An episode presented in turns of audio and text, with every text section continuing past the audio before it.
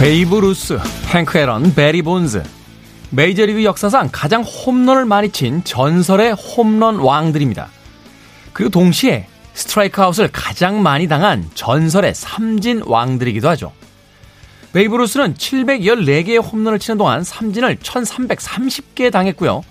행크 에런은 홈런 755개와 삼진 1383개. 배리 본즈는 762개의 홈런과 1539개의 삼진을 당했습니다. 즉 홈런수 대비 두 배가량의 삼진은 필연이라는 결론을 낼 수 있는 거죠. 삼진을 당해도 다시 홈런을 꿈꾸며 오늘의 배트를 힘껏 휘두르는 것. 그것이 바로 야구의 기술이자 삶의 기술이 아닐까요? 김태훈의 시대음감 시작합니다. 그래도 주말은 온다. 시대를 읽는 음악 감상의 시대음감 김태훈입니다. 뭐 전설의 홈런 왕들이 삼진을 많이 당했다 하는 이야기 어디선가 한 번쯤은 들어보셨을 이야기가 아닐까 하는 생각이 듭니다. 인생에는 어느 한쪽면만 있는 것이 아니라는 것을 단적으로 설명하고 있는 그런 예가 될 것 같다는 생각이 듭니다. 무엇인가 커다란 성공을 거두기 위해서는 그에 상응하는 대가를 치러야만 하는 것. 우리는 그것을 이미 알고 있는데요. 그것을 잊어버리는 순간부터 삶의 인생에 문제들이 생기기 시작하는 거죠. 뭐 정치와 경제, 사회, 문화 모든 분야에 속해 있는 사람들 무엇인가 얻기 위해서는 대가를 치러야 된다 하는 것을 망각한 채 그것을 공짜로 얻거나 혹은 그 대가를 온전히 치르지 않으려고 할 때 삶에 있어서의 여러 가지 상황들을 마주하게 되고 또한 문제를 일으키게 되는 것 같습니다.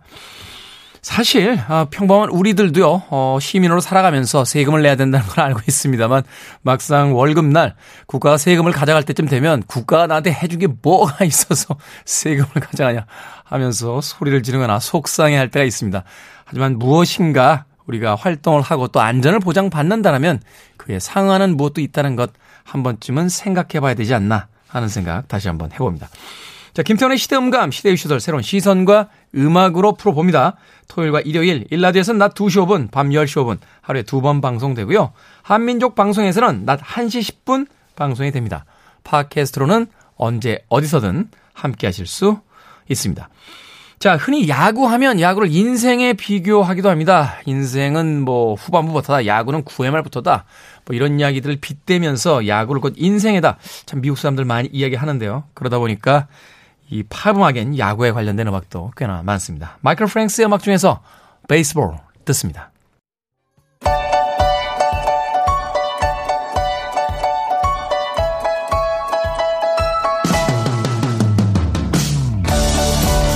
우리 시대의 좋은 뉴스와 나쁜 뉴스, 뉴스 good and bad, KBS 산업과학부의 정세배 기자 나오셨습니다. 안녕하세요. 안녕하세요. 네. 자, 지난주에 이어서 아직까지 파트너를 찾지 못하시고 정세배 기자 혼자 나오셨습니다. 아, 네. 거의 마무리, 인선이 마무리 단계에 나와 있다. 아, 가끔 이런 기사가 나오잖아요. 정치권에서. 네. 네, 아, 저희, 저희 코너 때문에 좀 혹시. 그 공채를 다시 보고 있는 건 아니죠? 아, 전혀 그 정도. 그 정도는 아니고. 네. 네그 쟁쟁한 정도. 후보자들 이제 경쟁하는 끝에 마무리 단계에 있습니다. 네. 알겠습니다. 다음 주엔 기대를 좀 해보도록 아, 다음 주에는 하겠습니다. 네, 저도, 저도 기대를 좀 해볼게요. 자, 굿뉴스와 배드뉴스. 이번 주 어떤 뉴스부터 시작해봅니까? 아, 네. 이번 주는 좀 나쁜 뉴스를 먼저 들고 와봤는데요. 어, 개인적으로 좀, 아, 이게 지금 2022년에 이렇게 할 수 있단 말이야라는 생각이 좀 들었어요. 이게 네. 지난달에 신변 보호를 받던 이제 전 여자친구 아. 어머니를 살해하고 또 남동생에도 이제 흉기를 휘둘러서 이제 중태에 빠뜨린 그런 사건이 있었고 결국 그 피의자 신상 공개가 됐어요. 이석준이라는 사람인데 그 꽤 오랫동안 스토킹을 하다가 그렇죠, 그. 어, 그 여자의 이제 어머니와 이제 집 주소를 알아내서요. 예, 남동생에까지 이제 상해를 입히게 됐던 맞습니다. 음. 네네.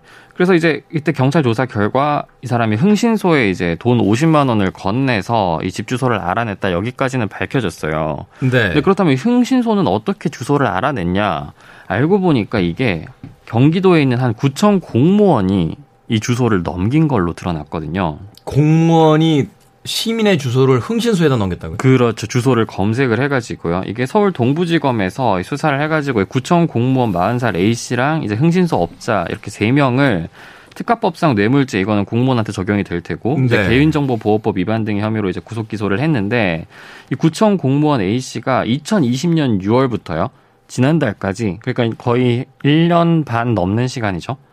주소지나 차량 정보 이런 거 개인 정보 1,100건을 불법 아, 조회를 해 가지고 이게 이렇게 한 건이 아니군요. 천 건이 넘는 계속 해 준 거죠. 네네 주기적으로. 불법 조회해서 흥신소 업자들한테 이렇게 넘기고 그 대가로 우리 돈으로 한 4천만 원 가까운 돈을 뇌물로 이제 받은 거예요. 알고 보니까 이 공무원이 이제 도로 점용 과태료 부과, 그러니까 뭐 불법 주차 같은 거 했을 때 과태료 부과를 하는데 이 차적 조회를 담당하는 사람이고 그러다 보니까 권한이 있었던 거죠. 네. 이걸 가지고 이제 개인 정보를 조회를 한 거예요.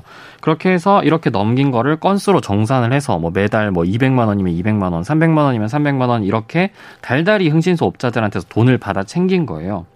그래서 이번 사건에서도 개인정보를 최초로 유출한 사람을 따라가 보니까 바로 이 구청 공무원이 나왔고 이 사람을 통해서 음. 흥신소 업자 여러 명을 거쳐서 최종적으로 이제 이석준한테까지 이게 전달이 된 거거든요. 아니 잠깐만요. 흥신소 업체 여러 군데 거쳤다는 건 이게 그러니까 공유가 됐다는 얘기입니까?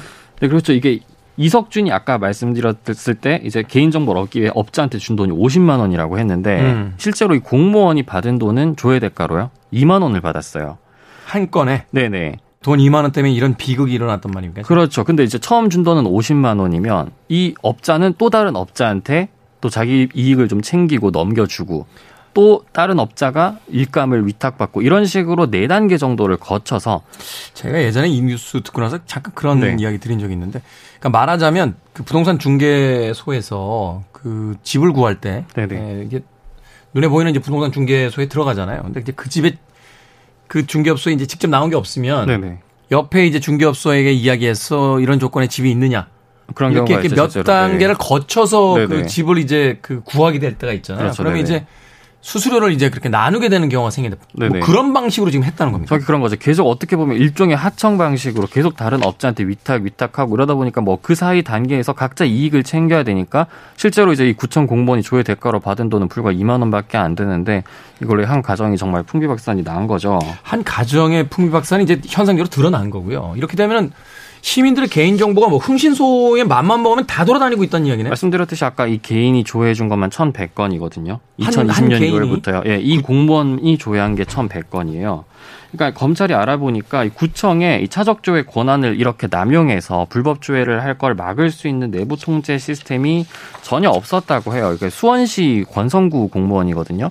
이 공무원 그래서 수원시 측에 물어보니까 차적조회 시스템 운영은 이걸 국토부가 전적으로 시스템을 운영하고 있기 때문에 접속을 했는지 안 했는지 이거를 점검할 권한도 지자체에는 없다. 일단 문제가 된 공무원을 직위 해제했다 이렇게 밝혔는데 뭐 사람들이 이제 당장 이제 구속 기소가 된 상태고 당연히 재판 결과 나오면 뭐 파면까지 당연히 이루어져야겠죠. 네네. 이게 개인정보를 다루는 그 국가공무원들 같은 경우는 그 위에서 어 감시 시스템이 있어야 되는 거 아닙니까? 그러니까 아니 지금 디지털 시대에 디지털 지문이라는 것이 남는 네네. 건데 누가 어떤 예민한 개인 신상에 대한 정보를 이제 조회하면 네네. 어느 구청이나 어느 부서에서 누구의 개인 신상을 조사하고 있다라는 것이 일단 데이터화 될 거 아니에요. 이게 왜냐면 들어갈 때 이제 아이디하고 비밀번호를 쳐야지만 음. 권한이 있는 사람으로서. 그것을 조회할 수 있으니까.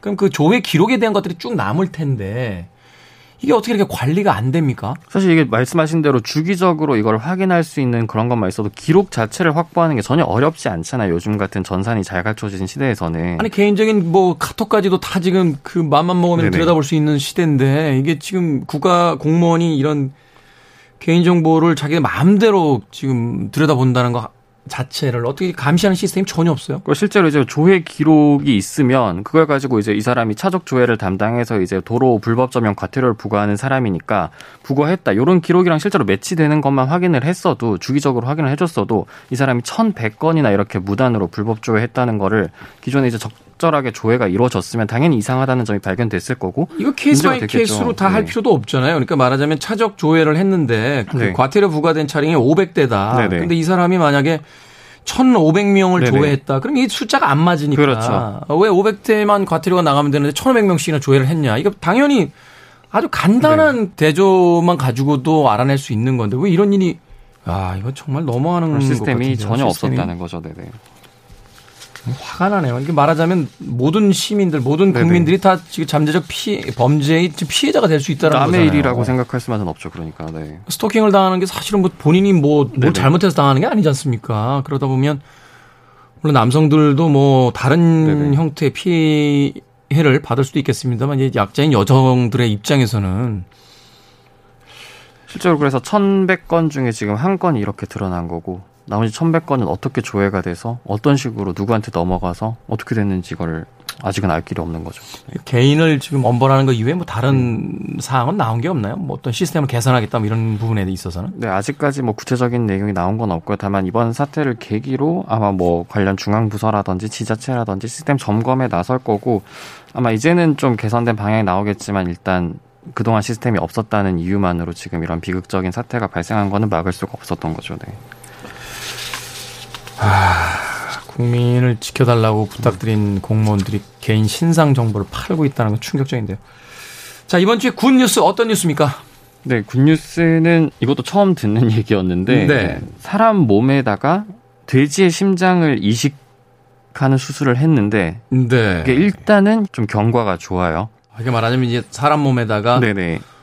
그 사람의 심장을 이식하는 건 그렇죠. 쉽지가 않으니까 그조차도 쉽지가 않지만 네네. 돼지의 심장. 근데 이게 사실은 이제 이식이라는 게 유전자 끼리의 어떤 그렇게 거부 반응이 나오면 네네. 그것 때문에 이제 뭐 약도 드시고 하시는 분들 꽤 많던데 그 문제가 되는 거잖아요. 아직까지는 네네. 별 문제가 없다. 네, 아직까지는 환자가 좀 성공적으로 회복을 하고 있다고 이게 미국 메릴랜드대 의대에서 수술을 한 건데 네. 57세 남성 환자에게 유전자 변형돼지 심장을 이식을 한 수술을 했고 물론 좀 더 지켜봐야겠죠. 성공 여부를 확실하게 알아차리려면.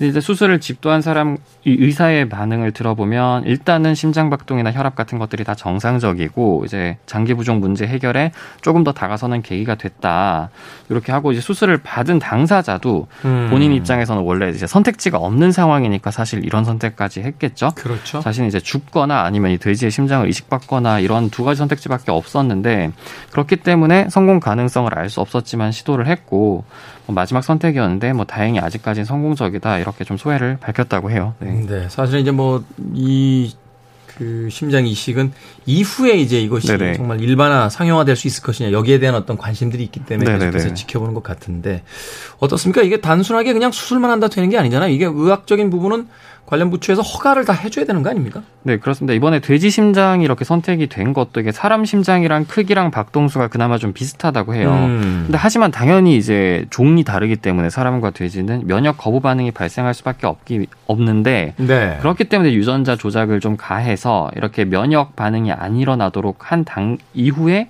이제 이식 수술을 한 거고요. 네. 앞서서 이제 유전자 조작을 이렇게 가한 돼지의 심장 말고 이번엔 신장을 뇌사 환자한테 한번 이식을 한 적이 있대요. 근데 이때도 거부 반응이 안 나타났다고 해요. 음. 이게 사실 첫 사례고 그래서 미국 식품의약국 FDA가 이번 사 이번 수술 같은 경우에도 허가를 했는데 다만 긴급 승인이거든요. 말씀하신 대로 네. 이게 일반적으로 할 수는 없어요. 그러니까 요건에 대해서만 긴급하게 승인해 준다 이런 네. 거죠? 이게 어. 동정적 사용이라고 해가지고 말씀하신 대로 심각한 질환 때문에 이제 생명이 정말 위험한 환자한테 다른 선택지가 없을 때 실험적으로 좀 이걸 사용해 볼 수 있게 음. 그렇게 허가를 해준 거예요. 그러니까 말하자면 뭐 신약 같은 게 나왔을 때 네네. 이게 이제 충분한 임상을 거치진 맞습니다. 않았지만 네네. 이 환자는 지금 네. 어떤 상황에서 지금 네네. 이제 사망할 위기이기 때문에 이게 아니면 치료를 할 수 있는 방안이 없을 때 음, 적절한 음, 방안이 음. 없을 때 네. 그래서 이제 동정적 사용 확대 접근, 뭐 긴급 승인 뭐 이런 얘기들이 나오게 되는 거군요. 네네. SF 영화 보면은 정말로 그 미래 사회 약간 좀 디스토피아적인 영화들 보면 그 자기 클론들을 만들어서 아, 네네. 그런 영화가 있었죠. 네, 그 아일랜드였나요? 네네. 자기 클론 그러니까 자기의 복제 인간을 만들어서 그 복제 인간의 이제 장기를 이식받는 뭐 그런 어떤 이야기도 나왔는데 그건 사실 윤리적으로 말이 안 되는 네네. 이야기인 것 같고 이런 과학적인 진보가 좀더 네. 나은 음, 시대를 만들어줬으면 하는 생각 해보게 됩니다.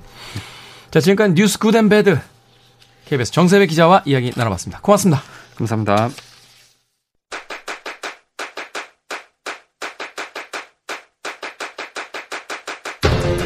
그래도 주말은 온다. 김태원의 시대 음감.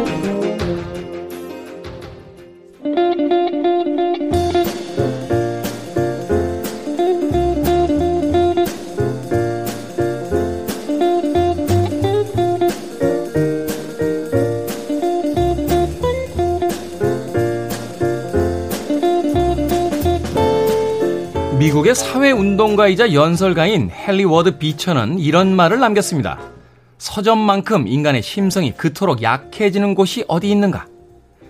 찬바람에 한 주간 움츠렸던 몸과 마음, 이제는 책 이야기와 함께 편안해지시길 바랍니다. 우리 시대의 책 이야기, 책은 book. 정현주 작가님 나오셨습니다. 안녕하세요. 안녕하세요. 그리고 오늘 시대음감에서 처음 뵙는 윤성근 작가님 나오셨습니다. 안녕하세요. 안녕하세요. 우리 생선 작가 개인적인 사정으로 자리를 잠시 비운 사이에 또 윤성근 작가님께서 이 자리를 채워 주셨습니다.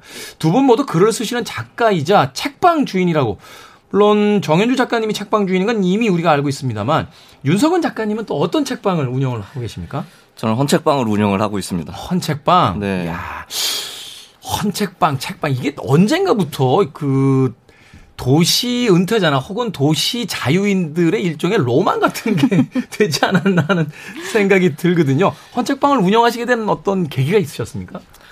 어렸을 때부터 헌책방 굉장히 좋아했고요. 네. 심지어 초등학교 들어가기 전부터도 헌책방에 아. 자주 왔다 갔다 했거든요. 초등학교 들어가기 전이면 이제 한글을 다 띄기 전에 이미 책방을 왔다 갔다 하셨다는 이야기인가요? 책을 워낙 좋아하기도 했고요. 음. 또 그러다가 사실 전공은 책하고는 관계없는 이과 계열 전공을 했는데 네. IT 회사에서 일을 하다가 음. 어, 제가 정말 좋아하던 헌책방 자주 다니던 헌책방에서 직원으로 일을 하다가 거기에서 또 독립을 해서 본인의 책방을 네, 2007년부터 은평구에서 이상한 나라의 헌책방이라고 하는 아. 책방 운영 중에 있습니다. 그렇군요. 책방 운영하면 뭐가 좋아요? 책을 어? 마음껏 읽을 수 있죠. 아니 그런 경우 있습니까? 지금 내가 막 재밌게 읽고 있는데 손님이 와서 그 책 찾습니다. 그럼 팔아야 되잖아요. 그때 파십니까? 아니면 없다고 하고 계속 읽으십니까? 아, 일단은 제가 다 읽어야죠. 일단은 다 읽은 다음에 네. 그 다음에 파신다. 네. 역시 이 책방 하시는 분들은 어, 책을 팔아서 돈을 벌어도 좋지만 내가 좋아하는 책하고 일단 시간을 보내는 게 먼저다. 그렇습니다. 생각을 하시는 것 같습니다. 오늘 어, 책에 대한 이야기 좀 재미있게 잘 부탁드리도록 하겠습니다. 자, 우리 시대의 책 이야기 책은 북 토요일은 하나의 주제로 두 작가님들이 한 권씩의 책을 골라 주시는 날인데요. 오늘의 주제는 바로 책방 되겠습니다. 책방. 자, 정현주 작가님이 먼저 이 네. 책방에 관련된 책 소개를 좀 해주실까요? 네. 우리 윤성근 작가님 오신다고 해가지고. 네.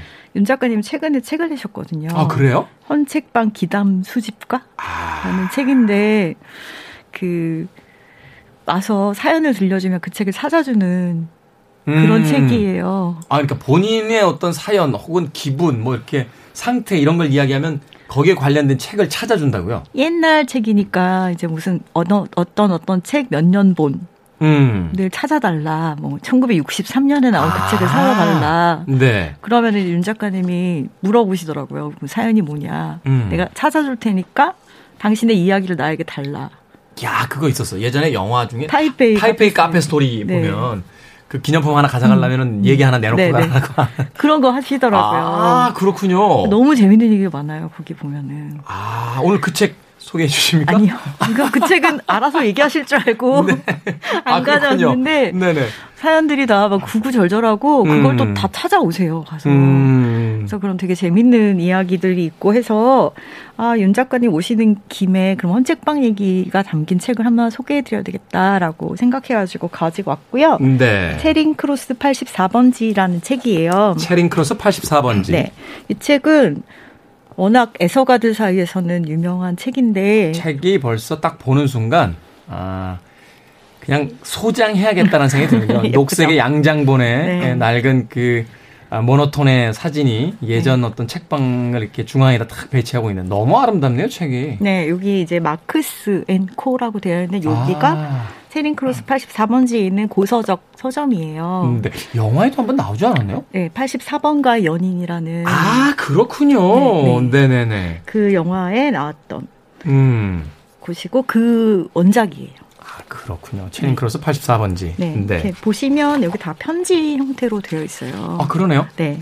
이게 이제 1949년부터 편지가 시작이 되는데, 음. 뉴욕에 사는 헬레인 한프라는 여, 여인이 있었어요. 근데 그 여인은 방송 작가고 뉴욕에 이제 혼자 살고 있어요. 네네. 평생 글을 써요. 어. 근데 뭐 잘 되지가 않아요. 어린이 책도 쓰고 방송 대본도 네. 쓰고 드라마도 써보고 연극도 써보고 그리고 이제 뉴요커나 하퍼스 바자 같은데 이제 연재를 하고 있는 그런 여인인데 명성을 떨치지 못하고 다락방 같은 데서 혼자 맨날 타이핑하고 있잖아요. 영화 보셨으면 아마 아실 거예요. 그렇군요. 이제 성공하기 전에 저 조앤 롤랭 같은 그런 인물이군요. 그렇죠. 혼자서 막 그런 거 쓰고 있고 비세고 막 집에 이런 음. 집에 살고 있는데 제가 서점을 낸다고 했을 때 어떤 분이 이 책을 딱 선물로 주시면서 너 같다. 이게 칭찬입니까 저주입니까? 빨리 얘기하십시오. 그래서 제가 너무 아 그래 그러고 아 읽었거든요. 네. 근데 이분이 이제 그렇게 해서 되게 힘들게 힘들게 뭐 드라마를 썼는데 불발되고 이런 상황이 있었어요. 음. 근데 워낙에 책을 너무너무 좋아하는 사람이에요. 그래서 제가 저윤 작가님 헌책방에 가본 적이 있는데 거기 가면은 막 다 판본 이런 게 되게 중요하잖아요. 헌책들은. 그렇죠. 네, 그래서 이 여인은 책이 엄청 까다로운 여자예요. 그래서 뭐 장정은 어떤 거, 뭐, 음. 어? 그리고 왜 이런 책을 나한테 보느냐, 뭐 화내고 막 약간 그런 사람이에요. 근데 책에 진심인 분이군요. 네, 네, 근데 이제 1949년에 미국은 약간 문화적으로 그렇게 뭔가 조, 좋은 상태가 아니었어요. 1949년 이, 이 2차 세계대전 이후에 막 네. 그 공장들 노동이 막 그쵸. 중요했던 시대죠 문화보다는. 네. 네. 이분은 이제 영문학을 너무 사랑해요. 영문학에 대한 책들이 너무 없는 거예요 미국.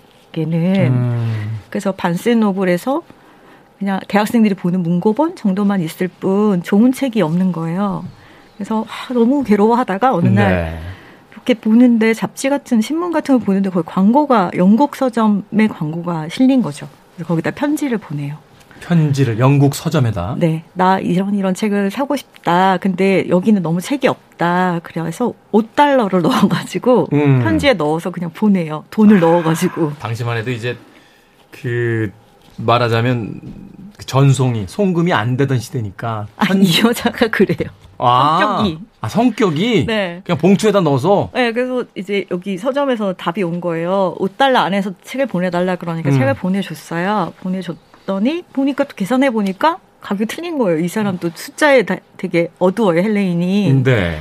그래서 아 내가 돈을 잘못 보냈더라 환율을 친구한테 계산해 달라고 그랬더니 돈을 잘못 보냈으니까 또 더, 돈을 보내요. 더 비싼 책이 온 것 같다. 그래서 돈을 네, 더 보낸다. 더 보내요. 그러니까 거기서 제발 돈을 보내지 말고 우편한을 보내달라 그러니까 음. 아 내가 그 책 좋아하는 책 사는데 이 정도 잊어버릴 수 있다.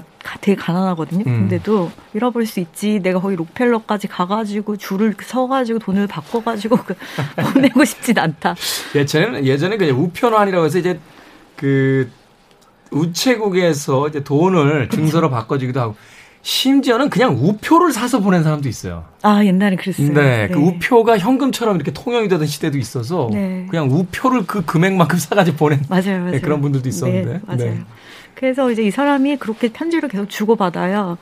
근데 미국은 이제 산업적으로 굉장히 발전하고 있는 상태였고 그다음에 영국은 전후이다 보니까 음. 뭔가 먹을 거를 구하기도 되게 어려운 상태였고. 재건 중이었고. 네 여기 재밌는 게 이제 스타킹 같은 거 있잖아요. 나일론. 나일론. 나일론이 미국에는 많은데 영국에는 없고 영국에는 그렇죠. 책이 많은데 물자는 없고. 물자는 없고. 그러니까 이제 서로 선물도 주고받고. 아 물물 교환을 네, 하면서. 네 막, 어 여기는 스타킹 많아요 보내주고 그럼 그쪽에서는 책을 보내면서 뜨개질 해가지고 음. 예쁜 거 만들어서 보내주고 이러면서 이제 우정을 쌓아 나가는군요. 네, 우정을 네. 20년 동안 쌓아 나가요. 그 채링 크로스 84번지에 있는 마크스 앤 코라는 곳에서 일하는 분 중에 거기 이제 사장들 말고 관리 매니저라고 해야 되나? 서점 네. 매니저이신 분이 있어요. 프랭크 도엘이라는 분이 있는데 프랭크 도엘. 네. 프랭크가 편지를 너무 우아하게 잘 써요. 그리고 음. 둘, 두 사람 다 책에 대해서 조회가 워낙 깊다 보니까 네.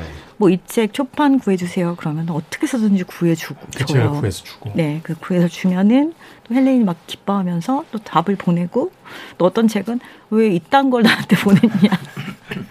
굉장히 막 성질을 막 내요. 그러면서 이제 20년 동안 편지를 계속 주고받거든요. 네. 20년간. 네, 20년 동안. 만나진 않고. 못 갔어요. 이제 이게 헬레인이 가야 되는데 음. 헬레인이 나 갈래 이러고 돈을 막 모았는데 이빨이 너무 이가 치아가 너무 그래서 치아가 너무 비싸잖아요. 음, 그렇죠. 그래서 돈을 날리고 뭐 가려 그러면 병이 나고 뭐 이런 식이 돼가지고 약간 저거 그 애니메이션 Up에 보면 네. 그 젊은 날의 부부가 여행 가려고 하다가 계속 네. 그 저금통 깨는 이야기가 나오는데 그런 일들이 이제 계속 벌어지는 거죠. 네. 돈도 많이 못 벌고 음. 이런 상태에서 돈을 어떻게든 모아서 가, 갈게 갈게 맨날 이런 얘기가 나와요. 그래서 사람들한테 이제 여기 책에서 되게 유명한 구절이 채링 크로스 84번가에 가면 내 소식을 전해주시겠어요? 라는 게 있어요. 아.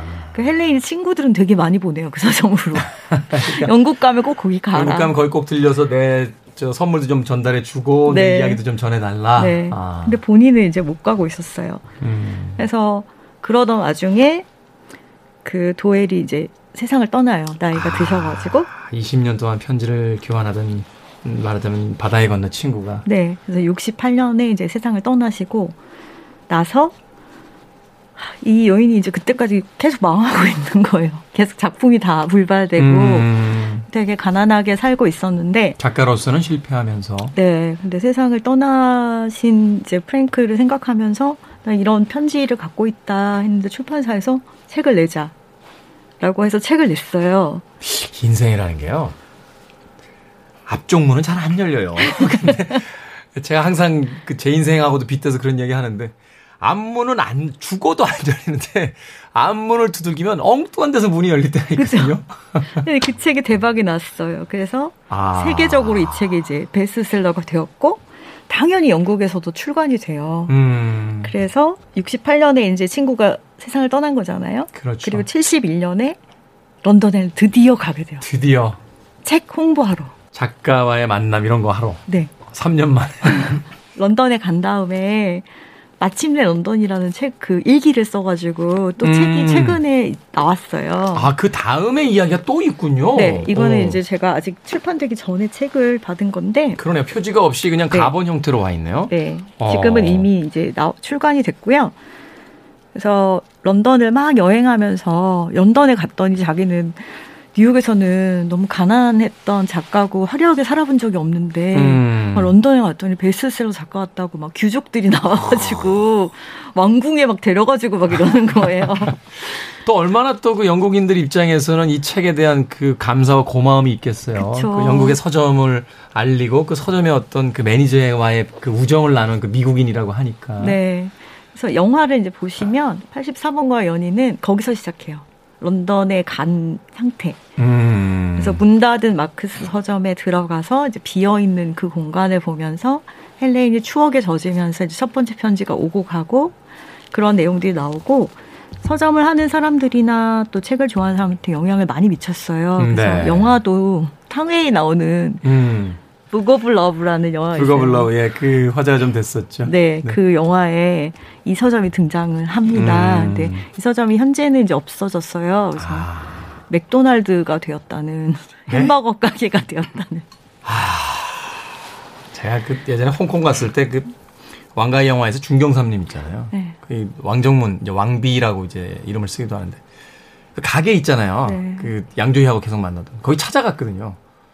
편의점. 그래서 그 앞에서 정말 참담한 기분을 그러니까. 느꼈던 그런 적이 있는데 아, 보존해주면 좋은데 근데 그 음. 영화 북어블 러브에서는 아직까지 있는 거로 나오고 음. 대신 책을 파는 곳이 아니라 여기처럼 편지를 사람들이 음. 그 서점으로 보내요. 보내면? 네. 근데 여기 그 여기서는 탕웨이랑 거기 있는 남 그 남자 주인공이 채링 크로스 84번지를 너무 좋아해가지고 네. 이 책을 서로 보내다가 그러다가 이제 사랑이 싹 트는 내용이고 마지막 장면은 만약에 이 서점이 아직까지 남아있다면 어떨까를 우리가 상상해 보잖아요. 근데 거기는 이제 전 세계의 편지가 모여들고 거기 사람들이 편지를 쓰고 그러는 공간으로 남아있는 상상의 음. 장면으로 이제 영화가 끝나거든요. 네.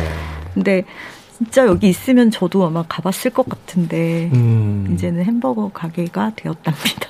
도시는 어디입니까? 미국, 저 영국의 런던. 네, 런던에 런던. 있는 네. 채링 크로스 84번지. 네. 네. 런던 갔을 때 진작 좀 알려주시지. 이게 네. 없어진 지가 너무 오래돼서 그래서 이 헬렌 한프도 재밌는 사람인 게 전 세계에서 이제 팬레터가 오게 되잖아요. 그렇죠. 됐으니까 그래서 그걸 또 답을 다 해주다가 원고료를 다 날렸다고 해요. 그 당시는 우표값이 너무 비싸니까. 근데 아마 윤 작가님이 이런 헬렌 한프 같은 여기 됐으면 똑같이 하셨을 것 같아요. 저분이 저러시더라고 이 책을 보니까는. 아, 저 먹고, 먹고 살아야 돼가지고. 아니에요? 인세는 철저하게 보호해야죠. 인쇄는 보호해야 된다. 아마도 본인이 그 무명으로 살았을 때 그 어떤 애절함이 있었기 때문에 자기에게 오는 그 편지들에 대한 답장을 외면하지 음. 못하지 않았나 하는 네. 또 생각도 들고 또 한편으로 생각하면 그 프랭크 도엘이라고 하는 그 채링 크로스 84번지에 있었던 그 음. 책방의 매니저가 자신의 이제 죽음을 통해서 마지막으로 남겨준 선물 같은 게 그쵸. 바로 이 채링 크로스 84번지라는 책이 아닐까 하는 네. 또 생각이 들게 되네요. 정말 우아한 우정이에요. 그러네요. 음. 참 우리는 짧은 인생을 살면서 뭐가 그렇게 걸리는 게 많은지 한 발씩 너무 늦게 도착하게 될 때가 많은데 그러게요. 그럼에도 불구하고 그 한 발 늦게 도착한 그 도착이 또 다른 이야기를 또 잉태해 주니까 그걸 통해서 또 위로받게 되는 것이 아닌가 하는 또 생각이 들게 됩니다. 아, 이런 책 이야기 들으면 안 되는데. 이러면 자꾸 또 어디 가고 싶어요. 이 코로나, 이 코로나 시대에 나갈 수도 없어 지금 답답증이 나는 분들이 굉장히 많은데. 네. 아, 과거에는 풍광이 좋은 곳, 뭐 지금도 마찬가지긴 합니다만 그런 곳들을 이제 찾아다녔다면 이제는 자신의 취향을 찾아서 네. 이야기가 있는 곳들을 이제 찾게 되는 경우가 많은데. 네. 다시 한번 런던에 가게 되면 채링 크로스의 84번지 물론 지금은 뭐 햄버거 가게 돼 있다고 합니다만 네. 그 앞에 가서 사진 한 장 정도는 찍고 와야 되지 않을까 하는 네, 현판이 남아 있다고 해요. 저는 이 책 읽지도 않았는데 벌써 음. 정현주 작가님의 소개 그 책소에 벌써 푹 빠져버린 그런 느낌입니다. 자, 정현주 작가님이 책방이라는 주제를 가지고 오늘 골라오신 어, 책은 헬렌 한프의 채링 크로스 84번지였습니다. 자, 그러면 이번에는 음, 헌책방 어, 운영하고 계신 이상한 나라의 헌책방이죠. 이상한 나라의 헌책방. 네. 네. 왠지 이야 이름을 이렇게 들으니까 그 헌책방에 들어가서 이렇게 벽장문을 열면 나니아 연대기가 펼쳐질 것 같고 갑자기 앨리스. 그렇죠. 앨리스가 토끼가 튀어나올 것 같고 큰 책 펼치면은 저 Neverending Story처럼 용을 타고 어디가 날아야 될 것 같은 느낌이 드는데 그러고 보니까 약간 작가님 제가 실례인지 모르겠습니다만 약간 마법사처럼 생기시기도 하셨어요. 아 그런가요? 뭔가 주술을 좀 부리실 수도 있을 것 같은. 서점에 가면 모자 쓰고 계세요. 모자 장수. 아 그렇습니까? 네. 그렇군요. 자 윤성근 작가님 오늘 책방이라는 주제 가지고 어떤 책 소개해 주시겠습니까? 오늘 제가 소개해드릴 책은 일본 작가 요시타케 신스케가 쓴 책인데요. 요시타케 신스케. 예. 있으려나 서점. 있으려나 서점. 너무 재밌어요, 네. 책. 네. 이런 책입니다. 어, 이 책, 이 책 저 읽어봤던 것 같아요. 아, 그런가요? 혹시 이런 책이 있습니까? 있습니다. 제 책이 나오죠. 그렇습니다. 네. 요스타케 신스케는 워낙 또 일본에서도 유명하고 우리나라에서도 음. 번역된 책이 많이 나와서 네. 우리나라에서도 또 방문해가지고 사인회도 하고 음. 그랬던 적이 있는데요. 이게 정말 나일까? 뭐 나도 모르게 생각한 생각들 뭐 이런 책들을 음. 많이 내고 있는 그런 유명한 작가입니다. 책에 대한 이야기를 쓰면서 이제 삶에 대한 철학을 이야기하는 거군요. 그러니까 우리가 알고 있는 것이 정말 알고 있는 것일까? 뭐 우리가 보고 있는 것이 정말 보고 있는 것일까 하는 뭐 철학의 명제를 이렇게 재밌게 풀어서 또 책으로 쓰네요. 그렇습니다. 네. 그래서 이 책들 요스타키 신스케가 쓴 책들이 대부분은 어린이 책으로 이렇게 분류가 돼 가지고 네. 어린이 어린이 그림책으로 많이 좀 소비가 되는데 읽어 보면 어른들이 읽어도 충분히 느낄 수 있는 그런 철학적인 감성들이 굉장히 많거든요. 사실 이런 책들은 이제 예전에는 그 그림 많고 이렇게 어떤 짧은 글들이 이렇게 있으면 어린이 책처럼 이제 취부가 되고 어른들은 그림 많은 책들을 막 이렇게 읽어야 될 것 같다는 생각을 갖다가 어느 순간이 되면 그냥 아름다운 책으로서 이렇게 소장하고 싶어 하는 그런 분들이 굉장히 많이 늘어나는 것 같아요. 그렇죠. 이분은 워낙 재밌어가지고 또 음. 네. 어린 왕자나 앨리스 책도 예전에는 다 어린이 책으로 그렇죠. 여겼잖아요. 동화로 동화로 배웠는데 지금 생각해 보면 그렇죠. 그 책을 그 나이 때 알려주면은 읽어주면 이해를 합니까? 그 책이 성인들이 돼서야 비로소 인생의 경험을 가져야 이해가 되는 그렇죠. 책들인데. 네. 제가 어렸을 때 초등학교 다닐 때 꽃들에게 희망을 그 책을 읽고서는 그림책인 줄 알고 네. 읽고서는 전혀 이해를 못했던 그런 기억이 있는데 말이죠. 그러네요. 저도 사실은 중학교 때 달려라 토끼라는 책 보면서 토끼가 나오길래 애들 책인 줄 알고 봤다가 어. 그 엄청난 야한 장면들에 충격을 먹었던 기억이, 기억이 있습니다. 자, 있으려나 서점인데, 네. 어, 그 이전에 제 얘기부터 좀 드리자면은 저도 서점을 하고 있지 않습니까? 네. 그러면서 저도 SNS를 또 활발하게 하고 있거든요. 네. 활발하진 않지만 사실. 헌책방이다 보니까, 음. 뭐, 책 이야기, 또 옛날 책 사진, 음. 이런 것들을 주로 많이 올리고 있는데, 근데 어느 날 어떤 이용자가 댓글을 단 거예요. 와, 이분 계정 정말 컨셉 잘 잡았다. 어. 어 이분한테 제가 대화를 해보니까 제가 실제로 헌책방 운영하고 있는 게 아니라 이 계정을 컨셉 계정으로 운영하고 있는 줄 알고 계신 거예요. 음... 아, 본 계정이 아니라 무슨 부캐릭터처럼 부계정처럼 운영하고 계신 걸로. 네. 어. 인터넷상에서 사이버상에서 컨셉으로만 있는 네. 서점이다. 네. 그렇게 알고 계시더라고요. 깜짝 네. 놀랐어요. 사람들은 그렇게 생각할 수 있죠. 수 사실은. 네. 네. 또 그렇게 또 컨셉으로 계정 운영하시는 분들도 꽤 있고요. 그렇게 생각해 보면 이 요시타키 신스케 이스레나 서점을 읽으시면서 일종의 동병상련 같은 걸 좀 느끼셨겠네요. 그렇습니다. 음. 이 자리를 빌어서 많은 분들께 알려드리고 싶습니다. 실제로 존재하는 서점 서점이다. 운영을 하고 있습니다. 이상한 나라의 헌책방 네. 왠지 존재할 것 같지 않은 책방 이름이긴 하지만 음. 아, 그런데 이스려나 서점은 정말 손님들이 찾아와서 없을 것 같은 책을 물어보면 음. 그때마다 아 이따마다요 하면서 그 책을 찾아옵니까? 네, 척척 꺼내줍니다. 아, 대표적으로 그 책 속에서 등장하는 에피소드 몇 개만 좀 소개를 해주신다면. 이를테면은 어, 손님이 와서 좀 희귀한 책 좀 있나요? 음. 라고 물어보면은 아 이따마다요 하면서 음. 꺼내줍니다. 이를테면 작가의 나무 키우는 법 이런 책이 있어요. 작 가의 나무 키우는 법. 네. 이런 거 있습니까? 그럼 어 있지요. 그 네, 다 꺼내줍니다. 그 책을 어떻게 하셨습니까? 이러고 네. 가서 꺼내옵니까? 네. 이 책 사용법이 있어요. 네.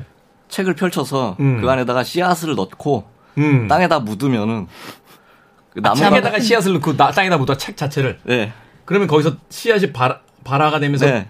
나무가 나무니까. 나무가 열리고요. 네. 나무가 크고 그 나무에서 또 책이 열매로 열립니다.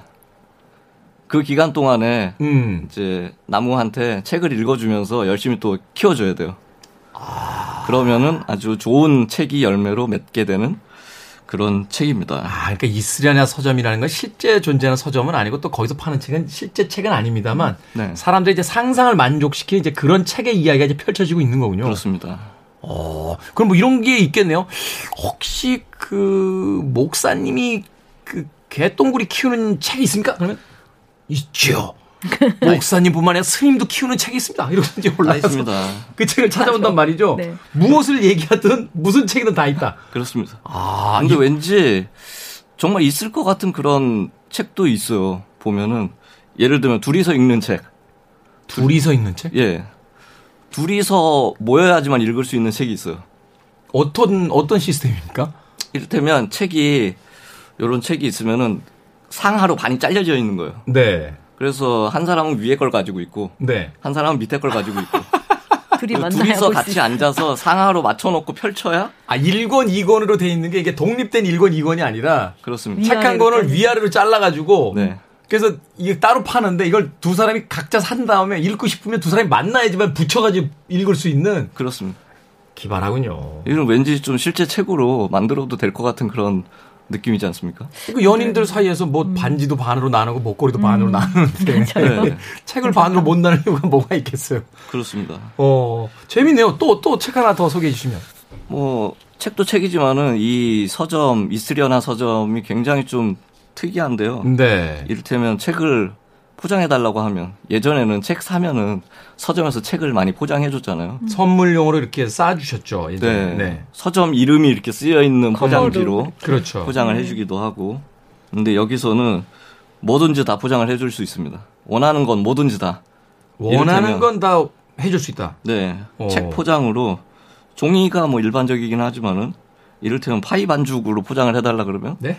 파이 반죽으로 책을 넣어서 파이로 파이 반죽으로 네. 어떻게 책을 책을 포장합니까? 할 수 있습니다. 아 할 수 있습니까? 네 믿으세요. 아, 이 의심하면 안 되는 거군요. 네. 오. 바나나 잎으로. 음. 아니면 돈가스 좋아하시는 분은 돈가스 튀김옷으로. 또 특이한 거는 타임캡슐로 포장해달라는 사람이 있어가지고 타임캡슐 그럼 예. 책을 사자마자 땅에다 묻나요? 네 타임캡슐로 포장해가지고 천년 후에 읽을 수 있습니다.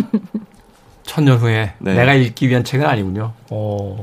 누군가가 누군가가 읽을 수 있겠죠. 아. 굉장히 재밌는 서점이에요. 서점에서 결혼식도 하고요. 음. 결혼식 어떻게 하시는지 아십니까? 서점에서? 모르죠. 제가 어떻게 알겠습니까? 네. 일단 축의금은 도서상품권. 당연히 그렇겠죠. 네. 네.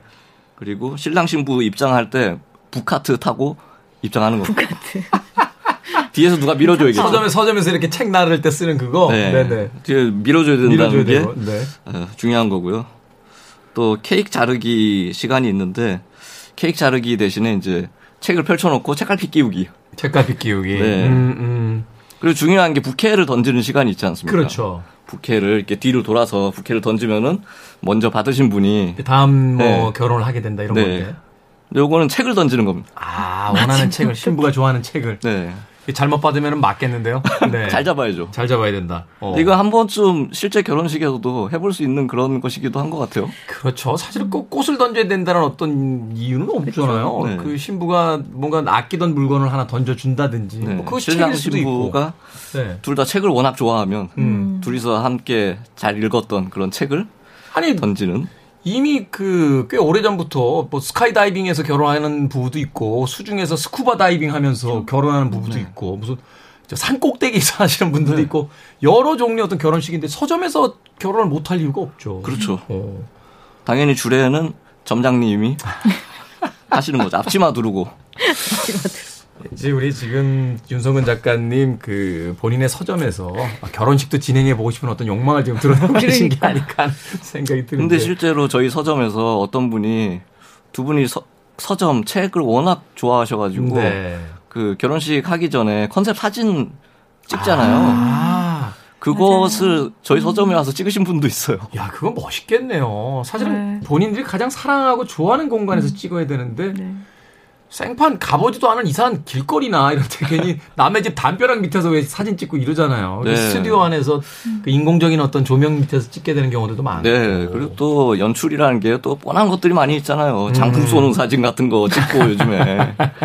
신세대는 또 그런 컨셉을 또 좋아하죠. 네. 서점 결혼식. 음. 저희 책방에서도 한번 해보고 싶네요. 음. 그런데 일본 작가의 책이라서 그런지 일본에는 정말 재미있는 서점들이 실제 존재하는 재미있는 있죠. 서점들이 음. 굉장히 많습니다.